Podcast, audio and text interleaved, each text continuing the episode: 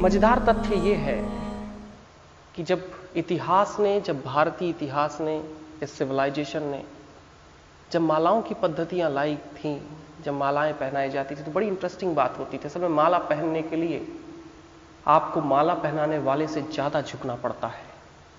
सम्मान लेने के पहले सम्मानित होने वाले को जो सम्मान दे रहा होता है, उससे ज़्यादा झुकना पड़ता है, नम्र होना पड़ता है।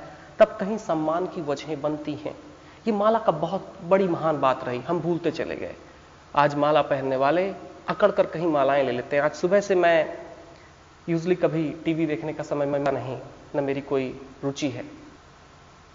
तो आज ऐसी सुबह सुबह शैलेश जी हमारे साथ थे, बातचीत चल रही थी तो मैं सुबह से बैठकर जो भी समय मिला, आज मैं जितने ये ट्वेंटी फोर बाय सेवन जो धर्म मिलते हैं उन सारी जगहों पर आज सारी टीवी में देख रहा था। जितने चैनल्स हो सकते हैं, सारे चैनल्स की मज़ेदार बात जो मुझे आज दिखाई दी कि जहाँ तथ्य जब सम्मान जिन्हें देना चाहिए, उन्हें जितना विनम्र होना चाहिए, कहीं दम्भ बहुत ज़्यादा दिखाई दिया।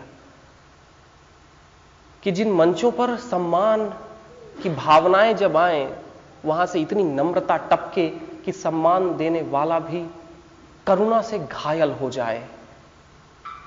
लेकिन सम्मान से ज़्यादा दंभ इतना ज़्यादा दिखा कि मुझे लगा कि अभी तक तो जो मैं मैं इसलिए कभी अपने पूरे आज पाँच छह साल हो चुके हैं जब से मैं इस दौर में आया। मैंने कभी मालाएँ नहीं स्वीकारी क्योंकि तो उसका बड़ा आध्यात्मिक कारण था।